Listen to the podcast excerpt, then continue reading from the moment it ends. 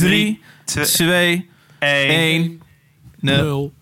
Sorry, jongens. jongens stop. een klapje op nul? We gaan niet klappen, dat hoeft Oh. helemaal niet. Oh. Eh, we gaan allemaal tegelijk aftellen Ja. vanaf 3 naar 0. En dat gaan we nu doen in 3, 2, 1. 3, Drie, 2, 1, 0. Ja, dankjewel. Maar dit is, Zo, wij, zouden, wij zouden geen goede cheerleaders zijn. Dit was niet echt lekker gezinkt. De microfoon staat open, glazen zijn gevuld. De kroeg die met je meereist zit weer klaar. Je hebt twee weken gewacht, veel aan gedacht. Ze zijn er weer voor jou en voor elkaar. De mooiste nieuwe liedjes, oh zo actueel. Vier muziekliefhebbers, ze weten heel erg veel. De host, co-host is de sidekick heet. En de laatste klinkt zo. Eh, dit gaat net niet helemaal goed. Het is de club van de Molen Show. Ging niet helemaal goed. Ik wist gewoon niet meer waar ik zat, joh. Wel- Welke persoon ik was. Nee, ja, ja, ik weet ook niet. We hebben die verdeling een beetje gek gemaakt, hè? dit Co-host, hadden we host, de Nee, laatste. sorry. Mailman producer was gewoon te laat. Hij snapte Ja, gewoon niet waar in het liedje laat, hij ja. moest zingen. Dag luisteraar, welkom bij een nieuwe aflevering van Klap van de Molen. Het is jouw favoriete leuke muziekpodcast. Eh, ik zit hier weer in de kroeg. Dat betekent zoveel als de thuiskroeg. Mijn slaapkamer, ik zit weer naast mijn bed. Het is hartstikke gezellig in mijn eentje met een hoop knopjes om me heen. Buren denken dat we gek zijn, allemaal. Maar ik ben er gelukkig niet alleen in. Eh, op een eh, digitaal schermpje zie ik hier de hoofden van Martijn Groeneveld, producer Hi. Milmens Studio. Hallo Martijn. Hi. Wat ben je aan het doen deze dagen? Nou, het werk, het werk is bijna af. Dus eh, volgens mij heb ik nog voor een paar dagen mixwerk liggen. En daarna dan eh, ga ik failliet, denk ik. Dus, de pootjes eh, dan weet- omhoog. Dan weten jullie dat al alvast. Met de pootjes omhoog. Lekker Netflix kijken. Eindelijk, eindelijk die, die totale leegte vullen waar mensen het over hebben. Wat ik nog niet heb herkend. Omdat er gewoon nog genoeg te doen was. Eenzaamheid ga ik voelen. Ja. Natuurlijk geen geld. Dus ja, dat wordt eh, janken. Welk bandje mix jij, Martijn? Op dit moment. Ik eh, ben nu met Snowcoach bezig. Ik ben met... eh, Snowcoach. dat heb ik al eerder genoemd volgens mij. Ik Ja. ben met de Depression Club bezig. Die zouden nu een HBA on tour hebben. Die niet doorgaat, dus dat is heel jammer. Ja. Eh, Die hebben trouwens ook vorige week vrijdag een livestream gedaan met acht artiesten. Hartstikke Eh, leuk. ja. niet? Wat drink jij dit gesprek, Martijn Nou, Groeneveld? Vanmiddag ding dong ding dong stond er iemand aan de deur. Het was, eh, ik, het was, ik ga hem er even bij pakken, zodat ik hem kan laten zien. Ja, dit- dat zien alleen jullie vier en jullie kennen. Weet hoe dat biertje eruit ziet. Ik zie hem bij jou, bij jou ook. Eh, van de Streek stond voor de deur met een, eh, met een crazy lockdown. Nee, lazy, lazy lockdown. Lockdown. Ehm, dit is het biertje wat, hoe heet het normaal ook weer, David? De Hazy Weekend. Hazy Het is nu de Hazy Lockdown. Ja, en eh, dus, dat is eh, zeker, eh, behoort zeker tot mijn favoriete top 5 van eh, de streek. Dus ik ben er heel blij mee. En ze hebben precies genoeg gestuurd voor vier podcasts. Dus over maand zien we ze weer, denk ik, toch? Ja, hoeveel, hoeveel zijn dat? Vier podcasts, hoeveel blikjes? 24. 24. En schermpje omhoog, daar zit ze, de boeker van Friendly Fire. Sarah Oranje, goedenavond. Goedenavond. Hey, eh, boeker bij Friendly Fire. Er valt niet zo heel veel te boeken misschien. Eh, en ik denk ook dat je alles vanuit huis doet. Hoe gaat dat Eh, allemaal daar? Ja, wij hebben elke dag hebben we een call met, met boekers. En even kijken of iedereen nog leeft. of er nog niemand aan eenzaamheid aan onder is gegaan. En eh, tot nu toe gaat dat goed.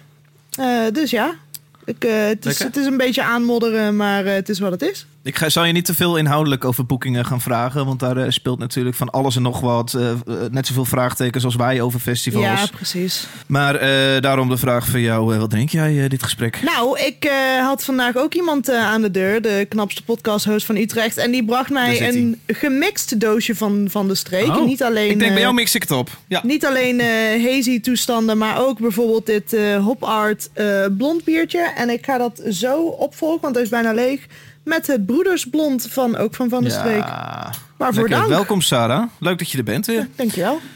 Links onderin mijn schermpje Alfred van Luttekhuizen in wat ik denk is jouw zolder. Nee, dit is mijn woonkamer. Oh. Het, eh, Thuis, steek die maar in je zak. Het ziet eruit als een zolder, ja, het ziet woonkamer. er klein uit, maar eh, nee hoor, dit is gewoon eh, Utrecht-Noord, Zuilen, represent. Dus eh, ja, ik zat ik maar op mijn zolder. Maar eh, ik heb al drie nachten, en drie avonden... zolder een, moeten slapen? Eh, nee, een krijzende, krijzend kind die niet meer naar bed wil. Dus eh, Oh.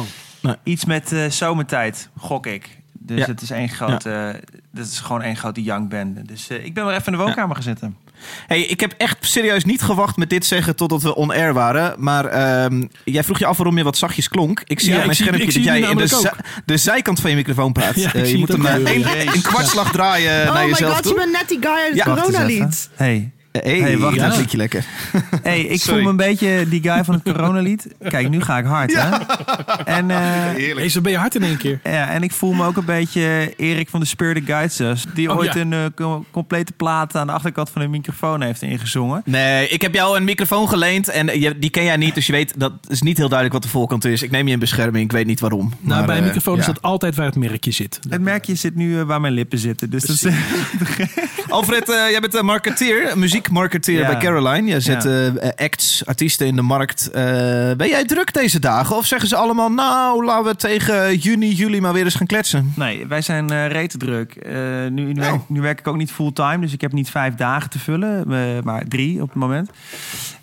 Dus dat, ja, het is, gewoon, het is gewoon echt wel heel druk. Er wordt wel wat verplaatst, maar ook niet heel ver. Maar kijk, bij ons, de situatie bij ons was zo dat we, we kon, we kon, er lag zoveel werk. Dus eh, hetgeen wat er dan wegvalt, er zijn altijd weer tien andere bands waarvoor je dingen kunt doen. Dus, eh, dus dat is Ja. nu het geval. Wij zijn echt heel erg druk, dus dat is echt eh, super chill. We hadden het een paar weekjes geleden met eh Emiel over of je nou meer of minder streams hebt in dit soort tijden. Ik vind het ook wel interessant om jou te vragen. Heb je meer streams omdat mensen meer vrije tijd hebben? Of heb je minder streams omdat er minder woon-werkverkeer is? Nou, de grap is dat in het begin van, eh, van deze coronacrisis zag je echt wel dat streams echt omhoog schoten. Dat is wel wat genormaliseerd. Dus het is niet, Ja. eh, tenminste, dit, ik heb een week geleden met eh, ons digitale team dit gesprek gehad. Dus ik weet niet hoe het nu is. Het is, ja, wat je toch merkt, eh, mensen luisteren onderweg gewoon echt heel erg veel muziek. Eh, Precies, en Blijkbaar ja. dus meer dan in de woonkamer. En als ik naar mezelf kijk ook hoor. Bedoel, ik zet niet zo heel snel eh, eh, bewust muziek op... waar ik nog eens even lekker geconcentreerd naar ga luisteren in mijn woonkamer. Dan moet ik toch echt Heb wel je, heb je het idee zijn. dat er makkelijker dingen in de New Music Friday bijvoorbeeld komen... omdat er minder releases zijn op dit moment? Of, nou, ik eh, zag, ik zag eh, broeder Dieleman erin staan, dus dat zal wel zo zijn, ja. Nou, eh, eh, precies daar heb ik het over. Want toen bleek dat hij al een keer eerder in de New Music Friday had gestaan. Dat verbaast me. Met wie doet hij het dan? Ja? Nou, met Cedric Muigens, eh, denk ik toch? Oh, ja, dat is al, dat is al zo'n Je krijgt van McKenzie in je lijstje, maar dan moet je deze, deze, deze ook in je lijstje zetten. Nou, eh, ik heb Tony meer dan één keer horen zeggen... ik besta bij de gratie van Kensington. Dus daar heeft hij een punt. Alfred van wat denk jij dit Nou ja, gesprek? ik, eh, ja, Nee, is die lockdown, hè? Je, je gelooft het bijna niet, maar eh, er was dus vanmiddag iemand aan de deur die kwam 24 blikken Hazy Lockdown brengen. Hey, We zei hij ook eh, bedankt, voor de, voor de, bedankt voor de aandacht of bedankt voor de hulp of zoiets? Nee, maar ik had wel even zei hij bij mij? Ik had oogcontact met die jongen en ik dacht van, volgens mij eh, moet ik je kennen. Volgens mij ben je niet, niet een normale DHL-bezorger die dit even komt Nee, ze hebben gewoon jij, hebt, jij hebt daar ladder zat, heb jij daar op die, op die, op die Ja. vloer van Van de Streek laatst eh, zo'n Ja. schreeuwen. Die gast die herkent jou zeker Ja, wel. Die denkt al, ja. god, daar heen en weer. Ik Die had- heeft jou een vette glimlach gegeven. Die denkt, eh, hier zo. Ik had ook zin in een mooi moment. Ik had ook zin om te praten, maar het, hij liep toch weer weg. Ik dacht van, nou ja, een gemiste Ja. kans. Die, maar die, die jongen die werkt bij Van de Streek natuurlijk. Ja, door Utrecht rijden zij zelf met een busje. Als je een busje had gezien, dan zag je ook inderdaad Van de Streek logo. Nou, als Ik je kreeg van luistert, sorry. de DHL-bezorger de opmerking... oh, is het pyjama-dag bij jou? dat zei ik. Jongens, eh, we gaan eh, beginnen aan, eh, aan deze show. We hebben weer vier liedjes. We hebben weer een ingestuurde plaat. Jawel. En we hebben een aantal onderwerpen voor jou op een rijtje gezet. Maar eerst een liedje. Het is een liedje van een dame genaamd Sarah. Die heeft hem meegenomen. Niet zelf geschreven overigens. En hij klinkt... Zo.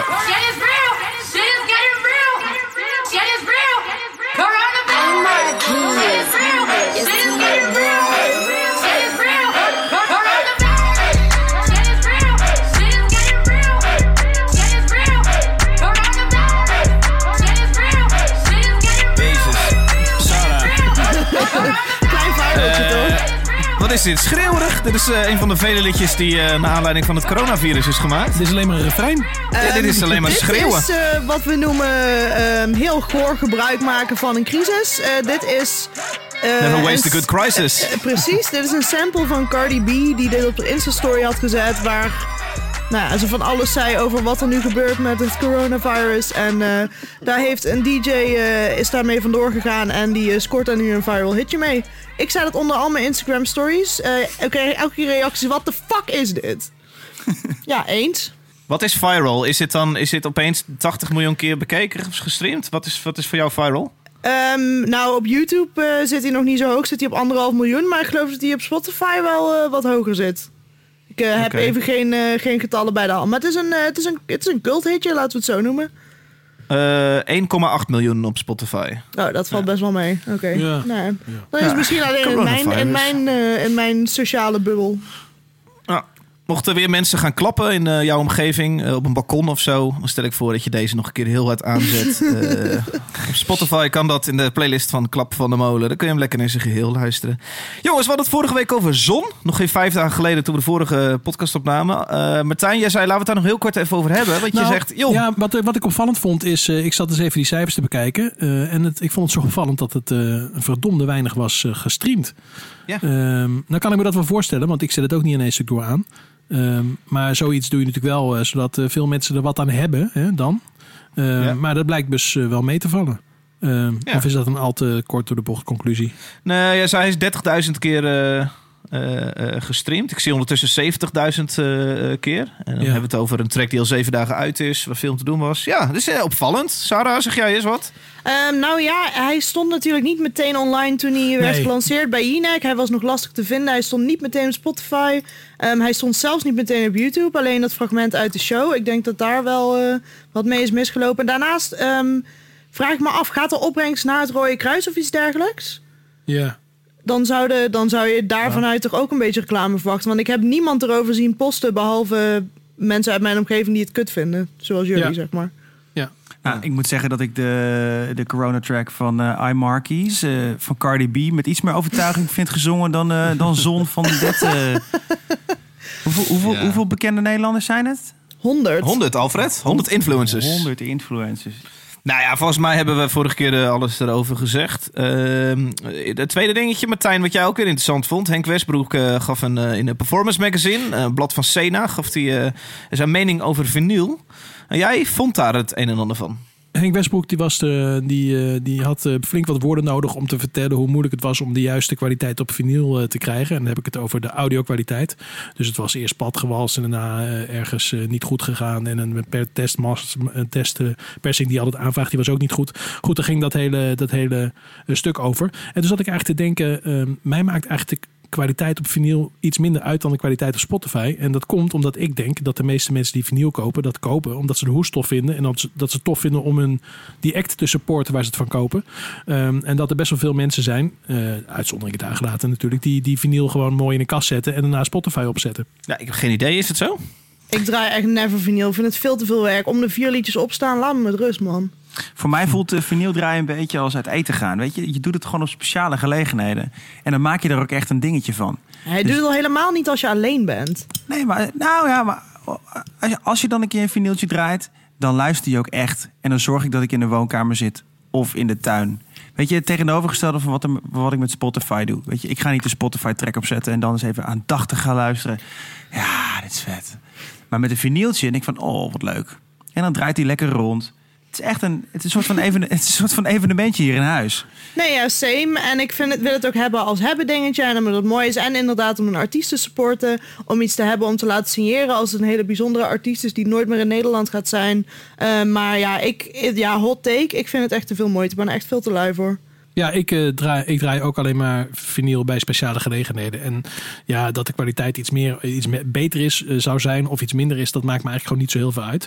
Ik denk dat het gewoon een tool is om eh, gewoon nog wat merchandise variatie te hebben in je spectrum als artiest. Ik denk dat dat een goed idee is. De marges zijn ook niet Ja, ik fantastisch. weet op zeker dat er nu een aantal puristen zitten zitten te facepalmen. Die dit Ja, zitten te luisteren. zeker. Want er zijn, er zijn er echt genoeg hoor. Die echt de een naar de andere vinyl opzetten. En eh, ik snap er ook echt niks van. Het is echt heel erg onpraktisch. Nou ja, tenzij je heel veel oud vinyl hebt met eh, nummers die niet te krijgen zijn. Of die alleen maar in andere versies online te vinden zijn. Dat je echt denkt, ik wil de originele Ja. versie zoals die bedoeld is luisteren. Dan kan ik het me nog voorstellen. Maar als ik van een artiest die nu optreedt nieuw vinyl meeneemt. Dan, ja, dan zet ik het echt van zo lang als zijn leven niet op. Ik denk dat mensen die naar vinyl luisteren daar, en dat echt een serieuze, echt iets moois willen maken, dat die allemaal naar Pink Floyd luisteren. En alles wat maar iets makkelijker is, eh, en dus iets platter is qua opname, dan, eh, dan hoef je helemaal geen vinyl op te zetten, joh. Zijn die fans van Henk Westbroek, zijn dat nou eh, mensen die, eh, die juist alles in de jaren negentig weg hebben gedaan en alleen nog maar CD draaien en geen Spotify hebben? Of zijn de fans van Henk Westbroek nog eh, oude mannen Ah, die sorry jongens, ik heb echt geen flauw idee wie de fans van Henk Westbroek zijn. Zelfde mensen die het weet- coronalied luisteren. Eh, jongens, eh, een vraag is binnengekomen van Sandra uit Nieuwegein. Klap van de mol. De vraag. De vraag van de luisteraar. Voordat wij eh, op serieuze zaken overgaan, vinden we het leuk om een vraag van jou mee te nemen. Een vraag van eh, Sandra uit Nieuwegein komt er dus. Die zegt, hallo mede quarantainegenoten. Ik heb een vraag. Zitten jullie ook zo tering veel op je telefoon deze dagen? Oh. Yep, ik kreeg zo'n eh, zo'n pijnlijk confronterend eh, screen report... wat eh, Apple je tegenwoordig opdringt op elke zondagmorgen. Lees hem voor, Ja, lees hem voor. Maandagochtend. Ik krijg hem op zondag, maar eh, Oh, ik kreeg de mededeling dat ik deze week eh, zoveel procent omhoog heb gega- ben gegaan en 9 uur per dag op mijn telefoon heb doorgebracht. Fucking ik hell, schaamde me voor mijn drie uur. Oh, Dat is Sarah. negen uur. 9 Ja. uur. Ik ben... ja, maar eh, dan moet ik wel ook wel bij zeggen dat ik mijn telefoon als modem gebruik en ook gewoon dingen op mijn telefoon doe om het niet in mijn laptop Ja. te doen. Nou, even, laten we Ja, alle- precies. allemaal even opbiechten. Ja. We krijgen allemaal dat meldingje. Martijn, hoeveel uren per dag? Nou, kijk, ik, ik Nee, moet je zeggen, bij gewoon mij is dat kort heel houden. laag. Maar dat, dat komt. dat- Kort. Eh, hoeveel uur per dag? Nee, eh, dat weet ik niet uit mijn hoofd, maar een paar uur. Maar dat komt omdat ik de hele dag achter twee laptops en een, ik heb drie computers hier openstaan. Eh dus ik doe dat allemaal, eh, alles wat, eh, wat je op je eh, eh, telefoon kan doen, dat doe ik eh, Ja, op WhatsApp, laptops. eh, Dus, ja. eh, alleen alleen s'avonds in bed even... Ja, lekker. nog Alfred? Ja, 2 uur, 2 uur 25, 13% omhoog. En dat is 13% Twee uur. eh, sinds dat de coronacrisis begon eigenlijk. Want ik zit er altijd rond de 2 uur. Leuke vraag, Sandra Nieuwegein. Eh wij zitten veel op ons telefoon deze dagen. Dus ik vind het niet zo gek als jij dat ook zit. Ik word er wel eens af en toe helemaal gek van. Ik denk, Same. jezus man. Ja, maar dat komt omdat je dan je telefoon hebt uitgespeeld. En dat je gewoon klaar... Dan moet je nieuwe apps downloaden, Dave, om het interessant te houden. Het is het gevaarlijkst als er iets leuks gebeurt in je timeline. En dan richting jou vooral. Dan denk je, woe, leuk. En dan zit je de komende uur zit je te refreshen. Omdat je weer diezelfde prikkel aan het zoeken bent. En dan na een uur kom je erachter. Oh ja, nee, dat is... ah, Oké. En dan ben je klaar. Zeker. Ja, ik zet Ja. dus regelmatig op Facebook aan, geef mij notificaties als mensen reageren op dit bericht. En dan vooral nieuwsberichten, NOS, RTL, Telegraaf. Ehm, omdat ik er echt van geniet van om hele domme, kortzichtige Facebook reacties te lezen. Dus dat, eh, daar gaan heel veel uren in zitten. Eh, Sarah, weet je wie dan? Ik weet niet of je het wel eens kijkt, ongetwijfeld. Je bent, je bent goed op de hoogte. Robert Jensen. Oh, de zeker. Facebookpagina. Oh, alles gebinged. Smullen. Ja, ja, nou, nee, hij maakt dus ook Alles vlogs gekeken. van ongeveer een half uur tot drie kwartier. is zo erg. Het is zo Elke erg. werkdag. Het is heel erg. Ik schaam me er ook kapot voor. Maar dat is dus echt mijn guilty pleasure. Is de vlogs van Robert Jensen. Hij Ja, dat is, is bij mij ook zo. helemaal gek. Maar vooral, maar vooral dan de, de comments eronder lezen en dan doorklikken bij die Ja. mensen. En dan kijken wat ze allemaal op hun eigen wol zetten. Het is echt Oeh, lekker. fantastisch. Als je uit je, Ja, uit je eigen bubbel wil, wil zover- zet dat. Nou ja, je hebt de term Lekker. onkruid vergaart niet. Maar Robert Jensen, die vergaat nog veel langer niet. Eh, hoe, hoe zeg je dat correct? Alle shit, jongen. Die gast, dat, ik dacht, die Ja. gast heeft geen platform meer over, joh. Maar dan is er nog altijd je YouTube. Nou, nou ja, zijn eigen platform dan, hè? Ja, en eh, reken er maar op dat hij gewoon prima verdient aan deze crisis. Ja. ja. Sorry, hoe verdient Robert Jensen aan deze crisis? Eh, met YouTube views. Is het hoog, ja? Eh, nou, eh, niet super hoog. Maar de meeste eindigen zo rond de half miljoen of zo. Echt? Uiteindelijk. niet op de dag zelf. Maar eh, Oké. ja, meestal als ik een vlog aanklik die dan een dag online staat... zit het wel boven de 100k, ja. Gênant genoeg. Oké. Hey Alfred, jij hebt muziek meegenomen. Sorry, Sandra, leuke vraag, dankjewel. Mocht je ook een vraag hebben, hashtag klap van de molen, kun je hem indienen. Wij bespreken hem graag. Hey Alfred, jij hebt muziek meegenomen. Eh, Egyptian Blue, zeg maar niet zoveel. Let's hear it. Nee, het zijn mij ook niks. Ik volg eh Enemy eh, op Instagram. En eh, die, eh, die plaatst heel veel eh, leuke, goede muziek. En eh, in één keer Cool. zat, zat dit bandje ertussen. Nou, zet, zet maar Leuk. aan. Zet maar aan. Oké.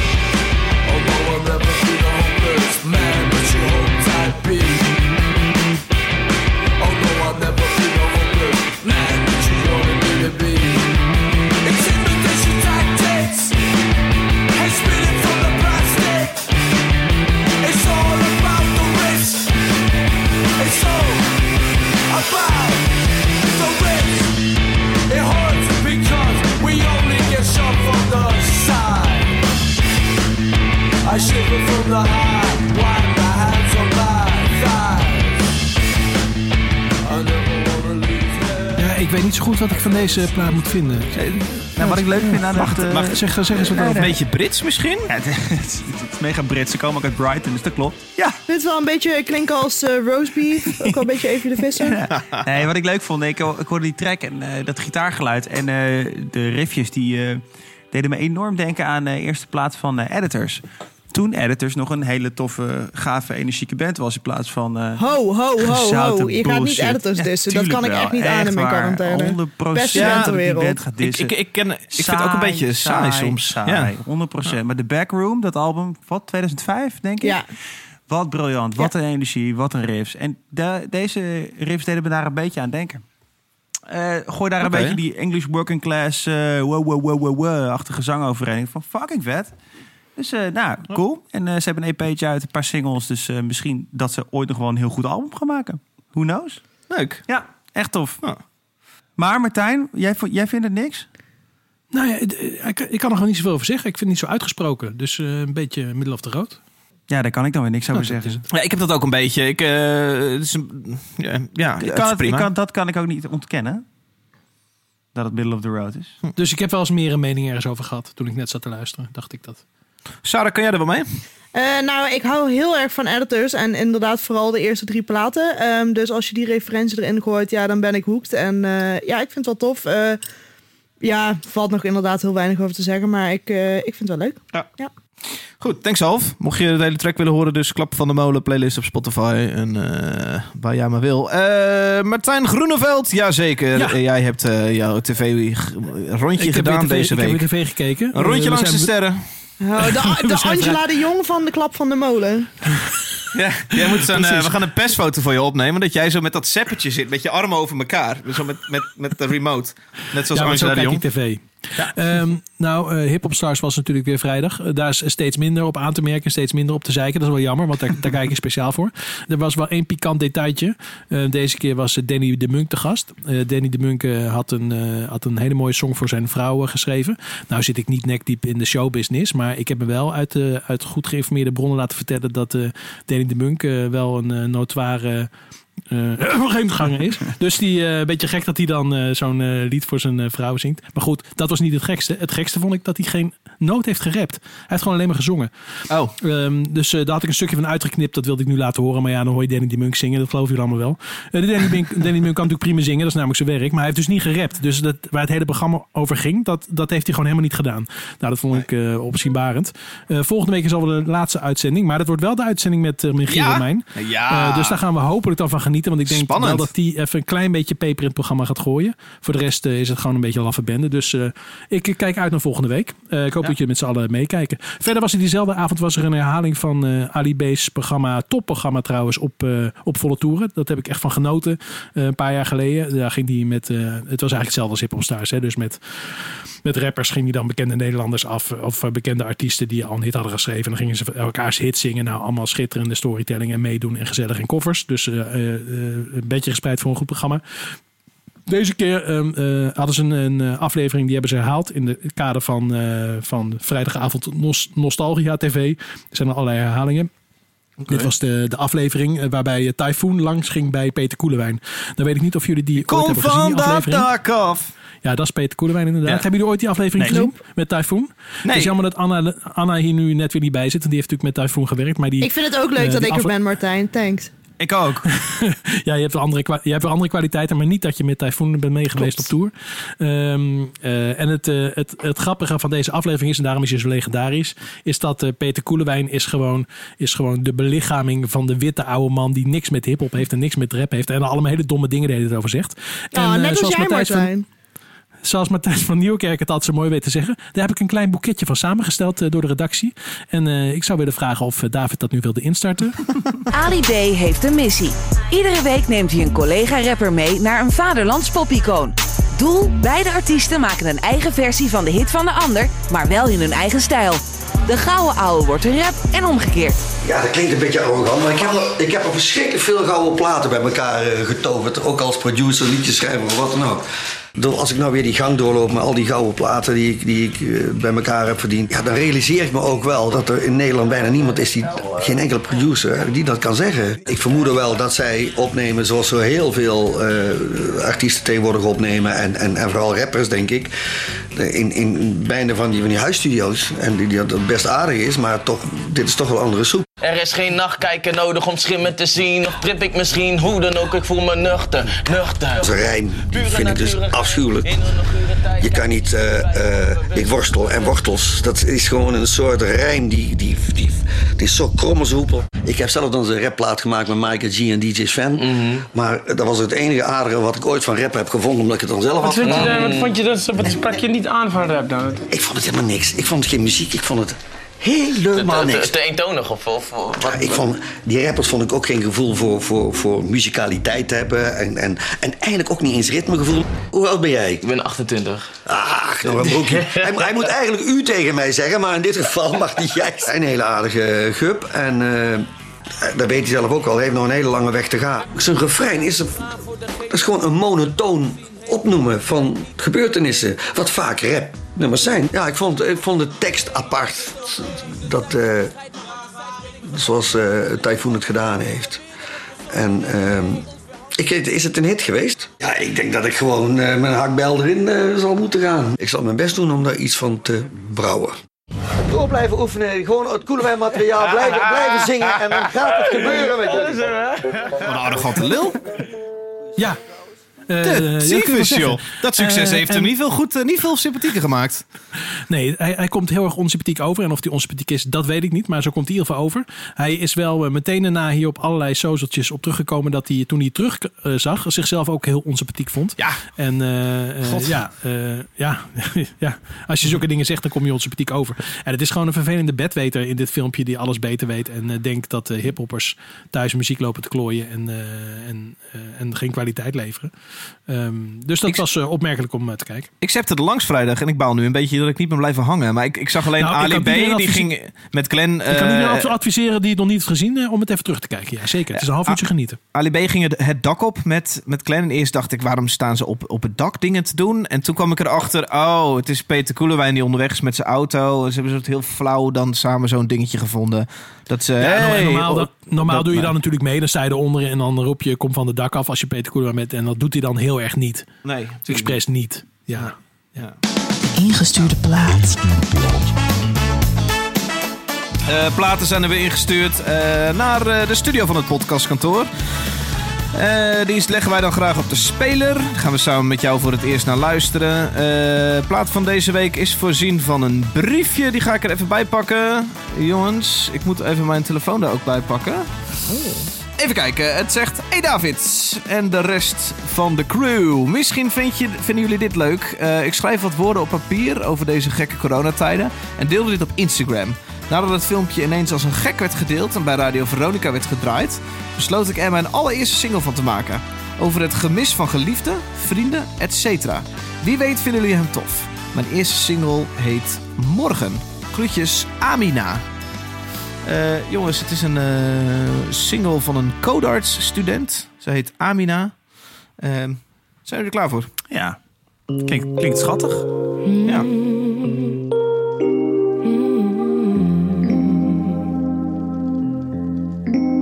Lichaam is gaan wennen aan je hoofd op mijn borst. Aan je handen in de mijne elke nacht als het komt. Nu leven we met de grenzen en de regels van het heden. Elke dag moeten we checken welke plannen zijn gesmeden. We zijn afhankelijk als nooit tevoren. Hebben geen recht op onze oude controle. En ik blijf denken aan de tijd dat ik je opzocht als ik tijd had. De tijd van fietsen door de regen, want fok dat. De tijd van loopneuzen zonder alle stress.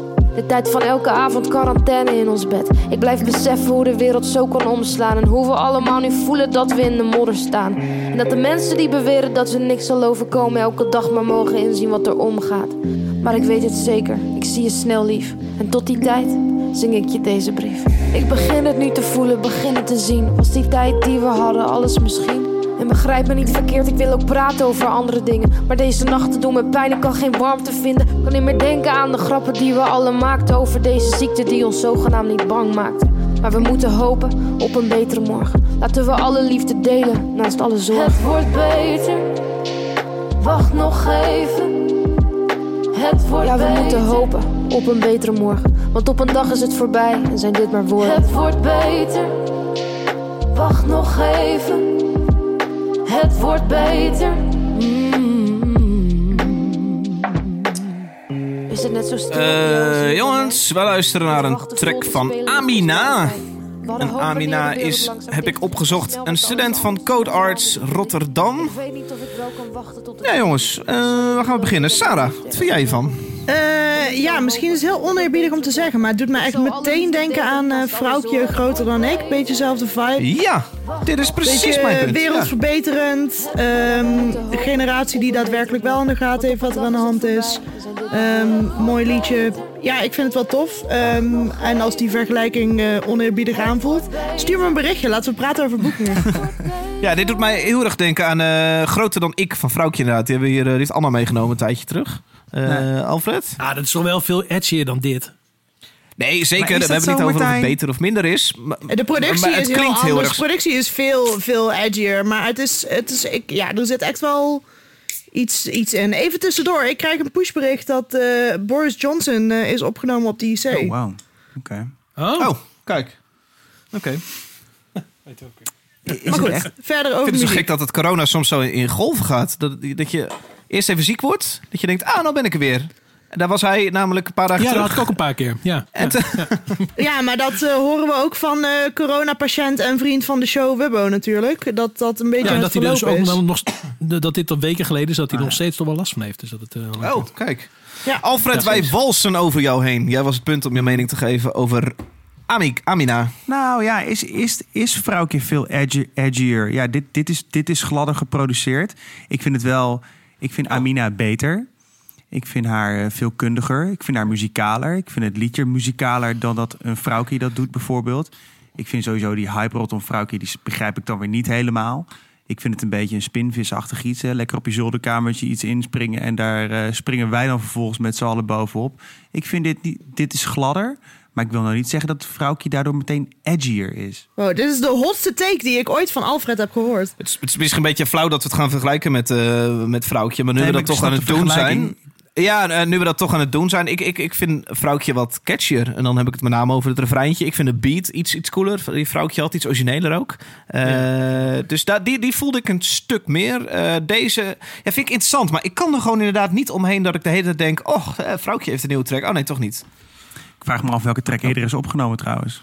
Geen flauw idee hoor. Ehm, dit ja. is een corona-track, dus ik denk dat deze nu is opgenomen. Want die vorige was met oud en nieuw opgenomen, als ik het goed zeg. Martijn? Ja, ik, ik, vind, ik vind het zo, eh, zo opmerkelijk, laat ik, het- laat ik het zo benoemen. Opmerkelijk dat de jeugd zo keihard gaat op die uh, aalgladde jaren tachtig eh, sound.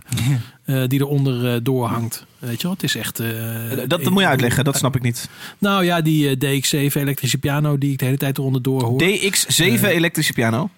Ja, eh, dat is een bepaalde pianogeluid. Dat, dat hoor je dan heel erg duidelijk op deze plaat. Oké. Dat is gewoon eh, heel, heel glad. Ja. Eh, en ik vind het, ik bedoel, eh, ja, blijkbaar is het oké om dat te doen voor allemaal. Maar ik, ik vind het opmerkelijk dat ze dat doen. Dat ze niet wat eh, inventiever, eh, dat het muzikaal niet wat inventiever is. Ik, de- ik denk als je dit, als je de stem weghaalt, dan blijft er wel heel weinig over. Ja. ja. Alright, dan is zoals altijd de confronterend doch terechte vraag. Ingestuurde plaat. Komt kast. Hij in de kast, hè? Komt deze plaat in deze kast? Sarah, we beginnen bij jou. Is het wat jou betreft een blijvertje? Eh voor mij mag die in de kast. Ja, jij Ja, wil hem vaker opzetten. Alright. Alfred van Lutkuizen. Ja. Zeker in de kast. Is er nog ruimte in de kast trouwens? Er moet er iets ook uit, weer iets uit. Martijn, komt in de kast? Eh, nee, eh, niet in mijn kast. Nee, sorry. Nee, wat mij betreft ook niet. Ik, eh, ik vind hem net niet spannend of interessant genoeg dat ik hem eh, nog een keer ga draaien. Dat is 50-50. Dat hebben we nooit gehad. Wat doen we dan, jongens? Ja, is- ja, Dave, het is jouw kast. Nou, zet hem in de kast en haal er dan niks uit. Is dat niet een We leuke halen tussen- er oplossing? niks uit. Martijn, je hebt de track meegenomen. Ja, dat is een track die we eigenlijk zeven minuten lang doorheen Ja. zouden kunnen lullen. Omdat het eigenlijk zeven Ja, minuten lang als een intro is, eh, voelt. Ja. Eh, het is eh, 7,5 minuut intro en is in één keer afgelopen. Dus zet, eh, zet er vast maar op hoor. Ik, eh Oh. maakt mij niet uit om daar doorheen te lullen. Dan Oké. lul ik wel even 7,5 minuut vol. ja, daar gaat hij aan. Nou, we horen hier eh, de band eh, MGMT. Ehm, ik ben fan van MGMT. Dat geef ik, eh, geef ik eh, ronduit toe. Ja, Eh, ik kan me nog goed herinneren dat zij eh, met hun knallers zoals Kids, Electric Feel en Time to Pretend kwamen. Ehm, dat zijn eh, wat mij betreft hun drie grootste hits. En wat eh, Spotify betreft ook, want die, eh, die, die staan al twaalf jaar lang bovenaan. Ze hebben eigenlijk gewoon maar drie hits gehad. Die zijn bij elkaar trouwens wel goed voor 1 miljard, miljard streams. Miljard. Dus eh, wel echte knallers. Eh, maar wel van pan natuurlijk dat ze hun laatste echte hit hebben gescoord eh, twaalf jaar geleden. En dat er in die tussentijd eh, niet zoveel is gebeurd. Eh, en dan komen ze nu in één keer met deze track. Ja, ze hebben natuurlijk wel andere platen uitgebracht, maar... ze komen nu met deze track en dat is eh, 7 minuten dit. Ik zou zeggen, laten we er even 20 seconden van genieten. En dan eh wil ik er wel weer even doorheen. Heeft er iemand drugs?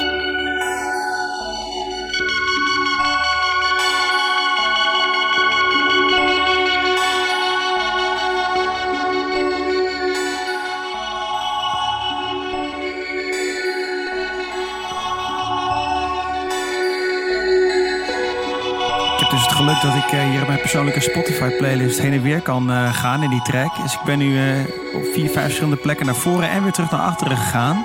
Het is de hele tijd dit, hè? Nou ja, er komt op een gegeven moment een beat in en de herrie wordt Ja, dit is, toch, maar, dit is toch opmerkelijk ja, dat een band eh, zo'n track uitbrengt. En ik draai dit natuurlijk niet omdat, dit, eh, omdat ik dit nou de hele dag thuis opzet en op eh, sta te dansen. Want dat is niet zo.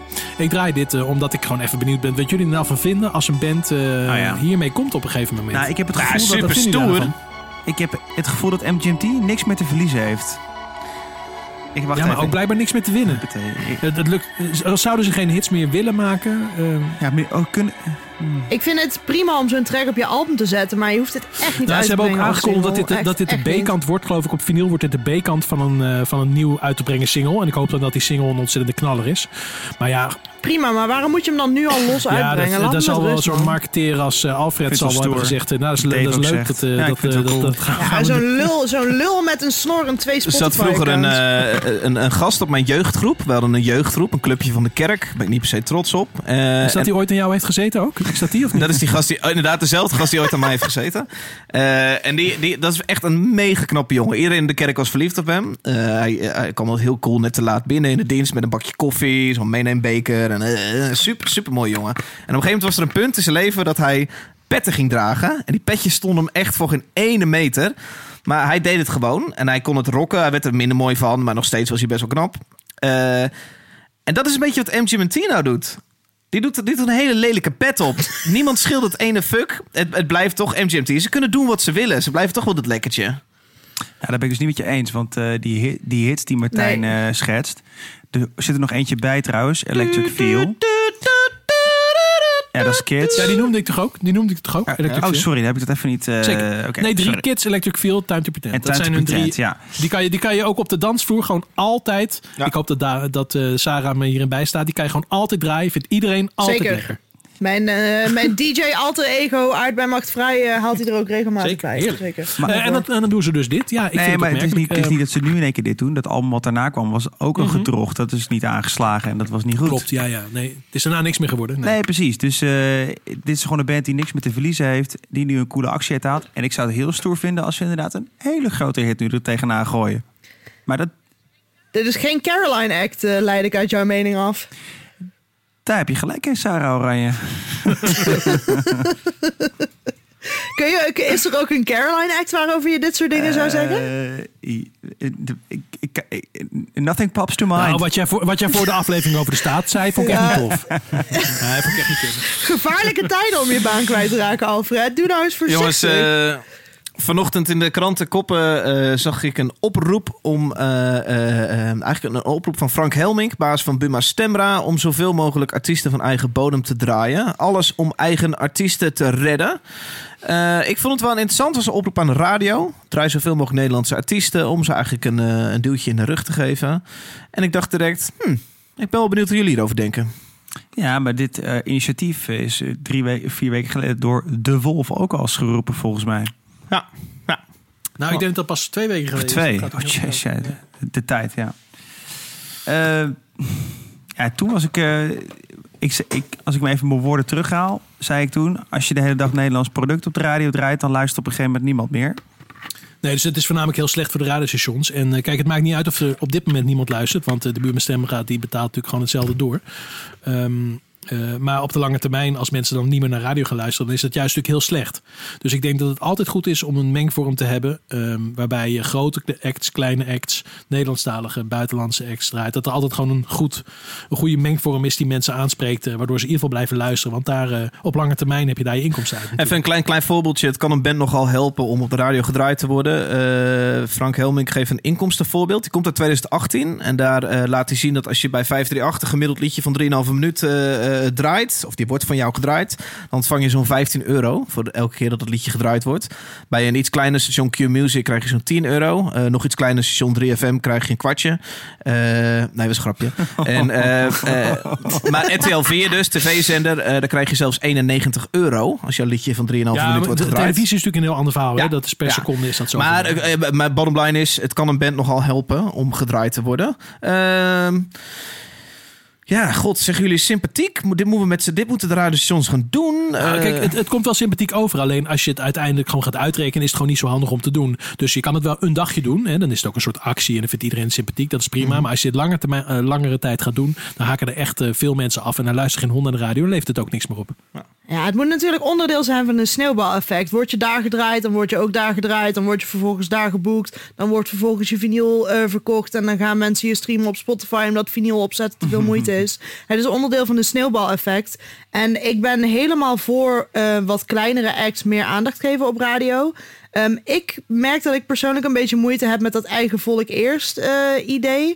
Ehm, ga er vooral voor, maar draai dan ook de onbekendere artiesten en ook de onbekendere Europese, UK, VS-artiesten die normaal echt eh, aan geen seconde airplay kunnen komen, die wel heel erg Ja. tof zijn. Ja, dat is een tweetje wat ik vandaag las. Die zei ook zoiets als dit. Die zei, joh, eh, het is niet dat alleen maar Nederlandse kleine bandjes het moeilijk hebben. Dit, dit, ja, god, dit is over de hele wereld dat kleine bandjes het moeilijk hebben. Dus ik dacht inderdaad ook wat jij nu zegt. Joh, eh, is het niet veel toffer om radiostations op te roepen? Ga alsjeblieft eh, alleen maar bands een hele dag draaien die onder de 20.000 Facebook-likes hebben. Ja, maar er geldt natuurlijk een beetje hetzelfde voor. Namelijk dat eh, als ze dat al te lang doen, dat er dan geen hond meer luistert. En dat het dan eh averechts werkt. Ja, ja. Nou, waar ik dus wel van heb genoten, als je. eh, eh, ik heb even best wel wat nieuwsbericht hierover gelezen, over van de linker tot de rechterkant van het spectrum. Ehm, mensen reageren zo boos onder de nieuwsberichten dat dit een initiatief is. Ehm, ja. Je zou even voor de lol ehm, op radiofreak.nl reageren mensen er echt heel heftig op. Ehm, mensen hebben blijkbaar het idee dat als je deze oproep doet, dat je deze oproep doet vooral voor Marco Borsato, voor Direct, voor Chef Special, voor Kensington. Ehm, terwijl dat volgens mij niet per se de intentie van deze oproep is. Je hebt het vooral over de bands die daaronder zitten. En je hebt het niet over bands die eh, de komende vijf jaar eh, in hun neus kunnen peuteren en van hun Buma kunnen leven. Je hebt het over de acts die een paar honderd euro ehm, aan Buma verdienen per jaar. Eh, en eh, nou ja, je, je zou de reacties moeten lezen. Mensen worden er heel erg boos van. Vond ik erg interessant om te zien. Ja, maar dat, Ja, oh. ja, dit is toch een beetje de misvatting die heerst onder het publiek. Is de, dat als je echt een beetje succes hebt, dan denkt men direct dat je er eh, een voetballerssalaris uit de Premier League in Engeland aan overhoudt. Eh, en dat, dat, dat, dat, Ja, is, dat, nou, is, en is vaak niet zo. En eh, dat in, in zijn algemeenheid is dat eh, niet tof. Dat je als artiest eigenlijk maar slecht van je muziek kunt leven. Of je daarna- daardoor nu een uitzonderingspositie moet krijgen nu deze crisis aan de hand is, dat weet ik dan weer niet. Ik heb zelf altijd persoonlijk heel erg veel moeite om medelijden met een artiest, wie de, in welke vorm dan ook hebben, of welk genre dan ook te hebben. Ik weet niet, ik, ik krijg daar gewoon een beetje een, een kriebel van. Als je dan inderdaad eh, eh, professioneel artiest bent en dus leeft van je muziek, nou, dan ben je dus blijkbaar een ondernemer. Nou, dan kun je in dit geval, eh, in de meeste gevallen, kun je aanspraak maken op een regeling van de overheid. Niet op alle, oké. niet in alle gevallen, fair enough. Maar wat hebben we nou aan vijf keer... Als je voor, je bent een Nederlandse band... en je wordt vijf keer per dag op een Nederlandse radiostation gedraaid. De grootste, waardoor je 15 of 20 euro voor je liedje krijgt. Nou, heb je 100 euro op een dag. Wat de fuck heb je daar nou weer aan dan? Ik vind het een heel leuk initiatief en ik vind het, eh, het, het klinkt allemaal heel sympathiek. Maar netto netto heb je natuurlijk geen reet aan. Want je hebt 100 piek verdiend. En je, en je gaat niet tien keer je trek op een radiostation langs gaan, eh, langs krijgen. Dus, eh, natuurlijk ja. een klein beetje eh, een reactie op. of wat ik erbij wil halen is wel interessant. Het MMF, Music Managers Forum. Eh, dat zijn een verzameling van managers in Nederland. eh, die samenkomen en samen een brandbrief hebben geschreven. Met als titel: De toekomst van de culturele sector is in gevaar. Eh daarin spreken ze drie zorgen uit. Eén, het ontbreekt aan maatregelen specifiek voor artiesten. Tweede is, de huidige maatregelen zijn niet omvattend genoeg voor onze sector. En de derde is, de toekomst van de cul- culturele sector is dus volledig in gevaar. Nou, ik eh, ben zelf werkzaam voor een bedrijf, ben gewoon in loondienst. Dus ik weet niet precies hoe het zit. Maar ik heb wel behoorlijk wat artiesten zien posten dat ze binnen wallen, eh, tussen wal en schip vallen. Met al die regelingen. Ehm, misschien dat een van jullie daar iets over kan zeggen. Dat je beter weet hoe het zit met die SBI-codes. En heb je wel ergens recht op of niet ergens recht op waarvan je eigenlijk denkt... Ja, maar dit klopt Nou, het probleem niet. is een beetje dat eh, de KVK altijd de suggestie wekt alsof die codes niet zo belangrijk zijn. Dus eh, wat doe je? Oh, ik doe een beetje dat. Nou, dan vul je lekker dat in. Ik heb net toevallig weer een, eh, iets nieuws ingeschreven bij de KVK. En toen werd die vraag ook weer gesteld. Dus ze doen daar zelf nogal makkelijk over. Terwijl als dus het puntje bij het paaltje komt en er moet in één keer, moet in één keer geld worden verdeeld, dan is- zijn die codes in één keer wel heel belangrijk. En daar vielen heel veel mensen over. Dat kan me voorstellen. Dus ik heb mijn studio natuurlijk ook op een bepaalde manier ingeschreven bij de KVK. Ja, je hebt net misschien twee, drie woorden anders, zodat je in een andere code valt. En dan, eh, eh, dan krijg je geen geld. En dat eh, merkte ik wel heel erg in mijn omgeving, dat er best wel veel mensen daar buiten vielen. En dat is natuurlijk heel treurig. En ik kan me ook niet voorstellen dat daar niks aan gedaan wordt. Want dat is natuurlijk helemaal niet de bedoeling van deze regeling. Dat er bepaalde mensen buiten vallen die er wel recht op hebben. Eh, ja, dat is mijn verwachting ook. Overigens, die eh, MMF-brandbrief, eh, daar heeft 3 voor 12 natuurlijk een artikel aan gewijd. En nou heb ik mijn hobby Facebook-reacties lezen weer even erbij gehaald. Mensen hebben daar zo boos op gereageerd. Mensen hebben blijkbaar geen idee wat artiestenmanagers precies doen. Ehm, en hebben blijkbaar ook het idee dat het allemaal enorme gieren zijn. Die ehm, ja, bandjes gewoon helemaal leegtrekken tot ze, tot ze scheel zien. Eh, dat vond ik heel interessant. Ik vond het ook interessant dat mensen de kritiek hebben. Ja, maar dit zijn allemaal managers van hele grote artiesten om wie ik me geen zorgen maak. Ehm, vind ik interessant, want dat zijn juist mensen die inderdaad hun grote naam gebruiken om de kleinere spelers in bescherming te nemen. En mensen hebben blijkbaar een heel gek idee van wat een artiestenmanager doet. Dat vond ik ook interessant. Ja, de, meeste, de meeste muzikanten die weten al niet echt wat een manager doet. Laat staan de mensen die er nog buiten staan. Dus eh, dat is echt wel een probleem. Maar dat, dat, dit is trouwens ook wel een beetje, en die moet misschien echt eens een keer serieus aan gebeuren. Dit is ook wel een beetje de profilering van misschien de managers de afgelopen eh, 15 jaar geweest. Misschien zou het, goed- misschien zou Ja, het goed zijn hoeveel, als... eh, echt, hoeveel echt goede artiestenmanagers heb je een in paar, dus, Nederland? eh, die zijn natuurlijk ook wel vrij twee, dun twee handen, denk ik, eh, schat ik zo ongeveer, Sarah. Ik denk dat je, eh, eh, ja, ik denk, en als we alle namen moeten noemen, denk ik dat we nu dezelfde 10, eh, 20 namen kunnen noemen. Eh, maar ik denk dat het wel belangrijk is dat ze misschien een keertje uitleggen wat ze nou toevoegen. En eh, kijk, ik ben helemaal niet tegen managers. Want, ja. Is het heel erg als de culturele sector even een opdonder krijgt deze maanden? Een opdonder is niet erg, maar ik vind sowieso dat niemand dakloos mag worden of honger mag Nee. lijden. Dat is belachelijk in een land als, eh, als Nederland. En überhaupt in alle landen mag dat niet gebeuren, wat mij betreft. En Nou, kijk, ik, kijk de- eh, een klap krijgen is één. In alle sectoren krijg je klappen natuurlijk. Eh, in- maar wat ik wel eh, een helder statement vond in die brief is ook dat, ja, dat heel veel initiatieven dus hier niet meer bovenop gaan komen. En nu kun je zeggen, er zijn veel te veel initiatieven. Of dat nou veel te veel muziekpodia zijn, of festivals, of wat dan ook. Nou, misschien is dat zo, maar dat, dat is even niet de discussie die we nu hebben. Dus ja, voor sommige initiatieven zal het echt heel erg, heel erg zuur zijn voor een algemeen cultureel belang wat ze uitdragen, als dat niet meer door kan gaan. Eh, maar ik heb toch ergens wel het vertrouwen dat de, de echt belangrijke spelers, dat die toch echt wel weer boven komen drijven. Ik las één voorbeeld in die brief. Ik heb de brief niet voor mijn neus, helaas. Eh, wel, heb ik wel. Eh, het eerste culturele podium is al failliet, namelijk De Weijer in Boksmeer. Nu mijn vraag aan jullie. Hebben jullie ooit van De Weijer in Boksmeer gehoord?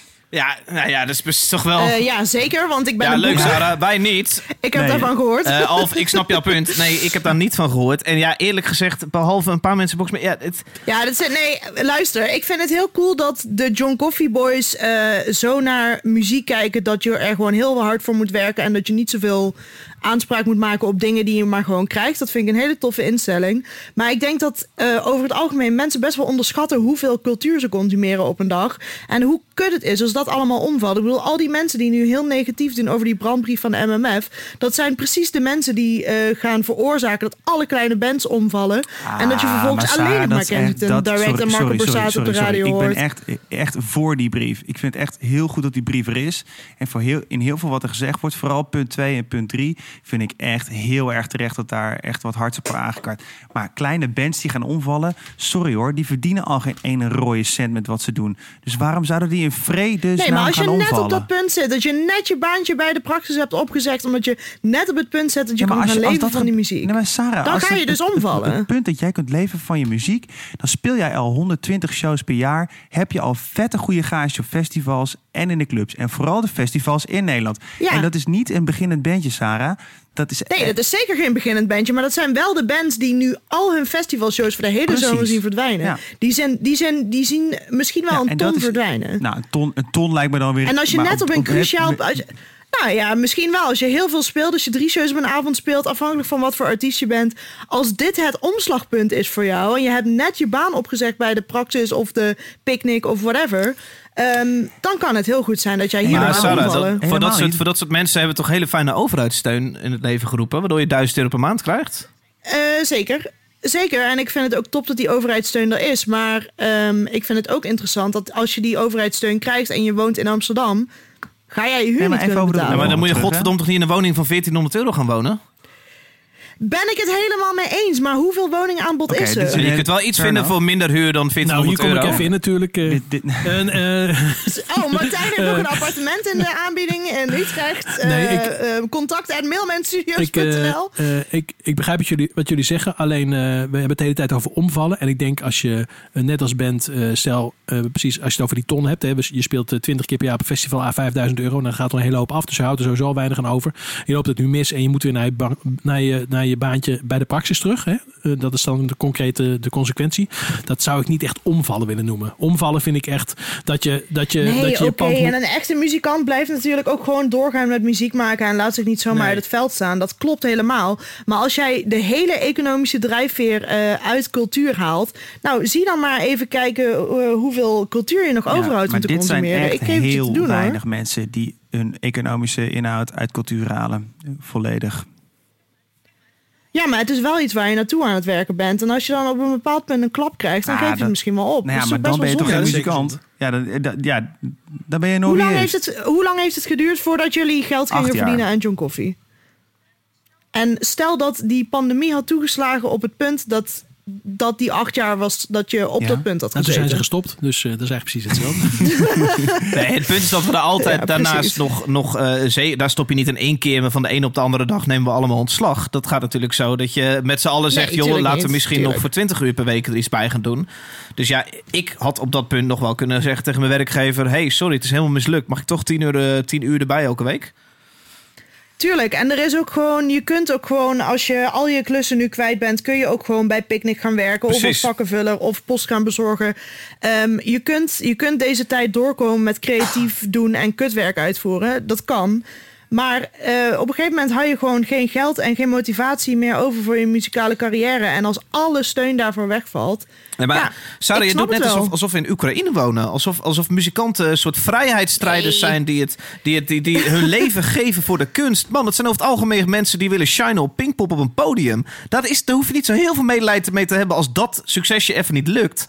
En daarom, daarom ik vind de brandbrief, het is, ik vind het volledig terecht dat die gestuurd wordt. Het is goed dat er aandacht voor komt voor deze sector. Maar de toekomst van de culturele sector is in gevaar. Ik snap wel dat een hele hoop mensen dat in het verkeerde keelgat schiet. Dat ze denken, sorry man, maar we hebben echt wel even iets meer aan ons hoofd dan de culturele sector. En ik zelf denk ook dat hij weer volop Ja, in bloei ja, staat in oktober. En Wat er ook gebeurt. Tuurlijk, aan alle sectoren heb je last van. En dat hele ik ben zieliger dan jij verhaal ben ik sowieso echt totaal geen behoefte aan. Maar stel je voor dat Echo omvalt. Dan heb je geen doorstroommogelijkheid meer in Utrecht om van eh, beginnende band naar Ja, Tivoli eens. Vredenburg door te stromen. Want de kleinste, de kleinste Ja. zaal is daar 625. Dus je hebt, eh, je hebt een instituut Ja, als. Echo nodig. Wat als die omvallen? Dat is Nee, maar- nogal nee, maar- een probleem voor de culturele sector. Als dat voor, elke Ja, voor elke Sarah, stad maar- geldt dat het kleine poppodium opvalt. Ja, maar Sarah, da- maar Sarah, wat betreft de Echo en eh, vergelijkbare, is het helemaal mee eens. En daar ben ik ook helemaal eens met die brief. Dit moet wel nu even gered worden de komende maanden of een half jaar, weet ik veel hoe lang het gaat duren, zodat het in de long run nog blijft bestaan. Want inderdaad, die doorstroom super belangrijk. Die is al super, super eh, klein geworden hè, met het wegvallen van heel veel jeugdcentra in de afgelopen 15 jaar. Dat popronde toch een, dat, dat je, Zeker. dat je eh, eh, geselecteerd moet worden voor een popronde om door te stromen naar de kleinste zalen van de Nederlandse clubsfie is al heel erg moeilijk. En als dat ook nog eens een keer op zijn gat valt, super erg. Dus daar ben ik het helemaal mee eens.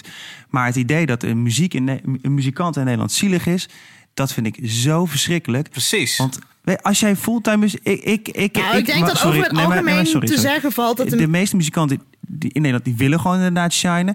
En het gros wat van de muziek leeft, ik doe nu vier vingers in de lucht aan weerskanten van het scherm tussen haakjes. Eh, die zitten echt niet 40 uur in de week keihard te werken aan de muziek hoor. Want daar nu, ik stop nu twee vingers in mijn neus, wordt zoveel uit de neus gefroten. En dat is niet normaal. Want heel even, En dat is Sarah- niet erg, Sarah, jij zegt- maar dan moet je niet gaan janken nu. Maar jij zegt nu, eh, de John Coffee Boys zeggen dit of dat. Misschien komt het ook wel omdat we ontzettend veel met, in het buitenland hebben gespeeld. En met buitenlandse bands. Bijvoorbeeld bands uit Iran. Die gassen. Die, dat is een fucking culturele sector die echt niet om mag vallen. Dat kleine beetje wat er is. We hebben het godverdomme over Nederland, hè. Nee, zeker. En, en ik denk dat voor de meeste muzikanten geldt dat ze niet zielig zielig zijn. Ik bedoel, eh, ja, wat ik net zei. Iedereen moet zijn huur kunnen betalen. Iedereen moet kunnen eten. eh, lijkt me heel belangrijk. En eh, als dat in orde is, dan ben je nooit echt heel erg zielig. Maar als die infrastructuur op, omvalt, dan gaan er de komende tijd ook geen nieuwe bands opstaan. Dan gaan ze niet meer doorgroeien. Ehm, dan, dan blijft Kensington bijvoorbeeld de laatste band die doorgestoten is naar het gigantisch grote publiek. Dan gaat daar geen opvolger meer komen. Dat heeft als gevolg dat er festivals omvallen, dat boekers omvallen, dat uiteindelijk eventueel ook labels omvallen. Eh, het is nogal een domino-effect. En dat geldt natuurlijk voor alle sectoren. Iedereen heeft last van dit domino-effect, eh, corona-shit.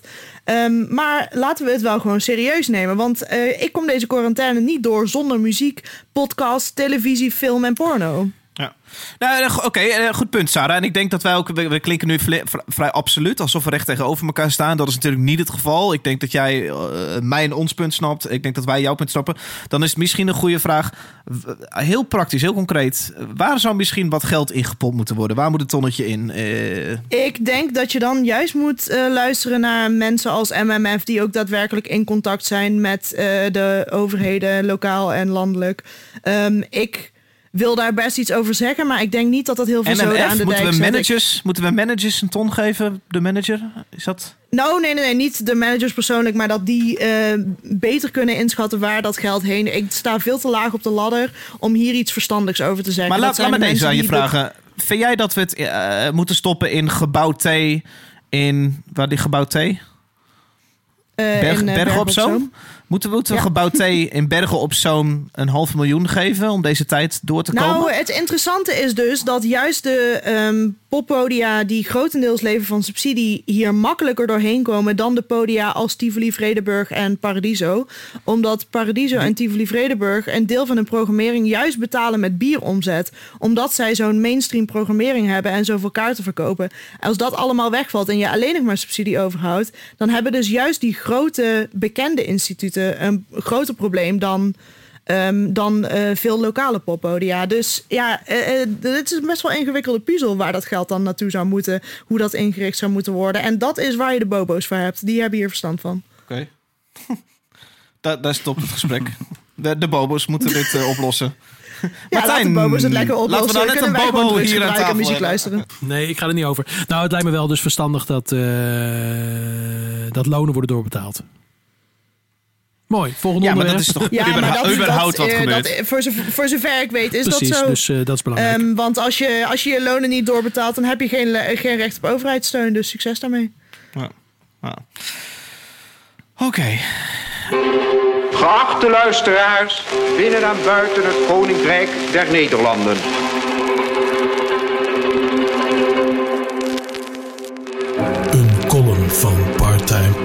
Amateurfilosoof Job Willems. Daar is die dan. De verveling. Het duurde even, maar dan heb je ook wat. Ik bak een brood en weet van gekkigheid niet wat ik erin stop. Spelt, rogge, krenten. Ik kijk herhalingen Nederland-Duitsland en luister naar Beethovens eindeloze variaties. Ik doe de was en wissel de hemden af met de rokken. Ik rook nu eens in de voor, dan weer in de achtertuin. Kleine veranderingen, om overdag maar niet in slaap te vallen van verveling. Want s'nachts kan ik juist die slaap niet vatten. YouTubers wissel ik dan af, tussen die met een mening en die met een hobby. Af en toe ook check ik de mensen die alleen maar hunkeren naar aandacht. De BN'ers, de influencers, die normaal heerlijk mogen woekeren met hun talenten, zich gehoord voelen en toegejuicht worden door duizenden aandachtige fans en er ook nog in klinkende munt voor betaald worden. Het zijn juist die ongelukkigen die het in deze tijden extra moeilijk hebben. Waarom nog woekeren als je niet betaald wordt? Waarom je kwetsbaar opstellen zonder aanbeden te worden? En ook de bevestiging voor een eeuwige onzekerheid blijft stil. Want het raakt me. Het raakt me juist nu, denk ik. Nu dat ik zelf toch ook een influencer ben, raakt het me. Ik zie ook mijn influencer toekomst somber in. En ja, ik lig er wakker van. Gelukkig ben ik niet alleen. Gelukkig zijn er mensen die ook wakker liggen van machteloosheid en iets willen doen. Ons op ons balkon laten klappen voor de zorg bijvoorbeeld. Het lijkt alweer een eeuwigheid geleden. Dezelfde mensen die nu weer onvermoeid de BN'ers een hart onder de riem steken en hen weer even laten shinen als de zon. Ik weet nu hoe belangrijk dat is. Even een momentje respijt, een korte handreiking, een teken van waardering. Daar kan ik alleen maar dankbaar om zijn. Daar kan ik als influencer weer drie uploads mee verder. Hoe zou ik hier cynisch over kunnen doen? Ja, of neem de mensen bij Buma, die hoe verstrikt ze ook zijn in hun belangen, toch het lef hebben om radiostations emotioneel te gijzelen met een hele dag Nederlandse waar. Ja, gelukkig ligt heel Nederland wakker. En hoe harteloos kun je zijn als je daar kritische vragen bij stelt? Bah, ga jullie schamen. Wij influencers schamen ons in ieder geval niet. Nooit meer schaamte. Mail mij en ik doe mee. Bel mij en ik zeg ja. App mij en ik maak een gracieuze buiging. Oh, ik buig me zo diep dat iedereen ook uit mijn behaarde aars de zon zal kunnen zien schijnen. Oh, en reken maar dat ik het blijf streamen. Ja, eh, hij heeft eigenlijk wel gelijk. Het, het- dat, hele, dat hele coronalied is natuurlijk eigenlijk voor de influencers om die een beetje op de been te houden. Zo heb ik het. hey, hallo, wij zijn, wij zijn toch ook Zo ik influencers? Wij hebben toch ook 10.000 luisteraars Dus al, die, ja, de bekende Nederlanders, die hebben natuurlijk gewoon ook behoefte aan eh, aandacht. En eh, Ja. met zo'n eh, actie geven we die. Dus eh, ik ga hem zo meteen nog Ik even herken, me opzetten. vooral, ik herken me vooral in het feit dat hij zegt... de verveling begint echt zo godverdomde volle bak toe te slaan. Hé. Ik ben zo fucking klaar met binnenzitten. Dan moet je een tuin nemen. Ja. Ik droom echt super onrustig. En, dat- en dan, ik droom de hele tijd dat ik in mijn PlayStation spelletje zit. Gewoon puur omdat ik de hele dag niks anders meemaak... dan dat ene spelletje wat ik overdag speel. Welk spelletje is dat? Call of Duty Warzone. Nieuw release vorige week. Ja. Direct 15 miljoen eh, gebruikers. Fucking mooi gaaf. leven, Dave. Maar eh, Martijn, jij bent natuurlijk gewoon zuur dat jij de productie van het coronalied niet hebt mogen doen. Eh, ja, super zuur. Ja, nee, had ik dat, eh, nee, dat, daar had ik wel echt nee tegen gezegd. Dit Heb is, ik, het eh, idee dat, heb ik het idee dat Job steeds beter wordt? Job, de columnist van zojuist. Hij, hij, groeit, eh, hij groeit in zijn Job rol. komt er goed in, zeg. Jezus. Wauw. Zeker. Ja. Ehm, En een influencer nu, hè? Wa- wa- Wacht even, mag ik even, even- heb, heb Ja, ik het goed grappig. gehoord? Dat, dat hij zei dat ik zo diep buig dat men vanuit mijn behaarde aars de zon kan zien. Het zonlicht. Wauw. Ehm, eh, maar David, eh, als ik je even een eh, vaderlijke eh, aanwijzing mag geven, dat doe ik natuurlijk wel vaker. Drink wat moet er- minder. Moet er niet, eh, moet er niet Oh. iets meer regelmaat in, iets minder drinken, eh, iets meer eh, initiatief. Kijk, ik ben bijvoorbeeld eh, met die, de doorgeefmuziek begonnen. Daar, daar alleen al ben ik gewoon ontzettend veel tijd kwijt. Want Maat, ik ik moet heb al die een rappers podcast. Ik zit aanschrijven. hier op verdomme morgenochtend met mijn bak koffie om tien uur weer aan het editen. Al die, al die ja, maar vervelende... loopt te klagen, je- nee, maar je loopt net te klagen dat de eerste je helft van deze podcast was zo kut dat ik waarschijnlijk de helft er weer uitknip. Ik denk dat dit een podcast wordt van 10 minuten. Ik denk dat het 10 Ja, dat denk minuten een beetje kan. Die heftige discussie van net en dan laat Dit ik is, het er dit is bij. dat voor wat zijn we aan het drinken van Van der Streek en einde. Nee, maar je hebt wel gelijk, eh, Martijn. Een klein beetje discipline deze dagen kan helemaal niet zoveel kwaad. Bijvoorbeeld om acht uur Ik sta gewoon elke dag om 7 uur op. Krijgen jullie dat voor elkaar? ik echt niet. nou ja, Ik, ik, de eerste weken niet. Maar ik, me- ik, me- vanochtend ben ik dus echt wat eerder opgestaan om, om mezelf te dwingen. Ik ben nu ook best wel moe. Dus je merkt het misschien. Ja, ik een sta wel kort elke lontje. dag acht uur op. Maar, maar om dan ook echt elke dag eh, mijn haar te wassen... Nou ja, wel ik, ik merk een rondje hardlopen. Dat doet me erg goed. Dat ik, dat ik soort van... Dat heb ik trouwens vandaag ook niet meer Echt gedaan. niks zo ik ben fucking klaar kut mee. als hardlopen. Ik wil gewoon iets deadliften. Ja, maar heb je, eh, heb je wel op tijd... Want ik heb gewoon gewicht hier eh, thuis. Heb je eh, op tijd gewichten besteld, Sarah? Of, eh, Eh, nou, ik, mijn niet? CrossFit box, mijn CrossFit box heeft mij een dumbbell uitgeleend. Oh, Dus ik heb wel een dumbbell liggen van 15 kilo. Ik heb Oh. hem nog dat is wel heftig. geen, enkele, geen enkele keer gebruikt. Ja, ik heb gewoon groepsdruk en een geile coach nodig om te sporten. Anders gebeurt Nee, het dat, gewoon her- dat niet. herken ik wel, ja.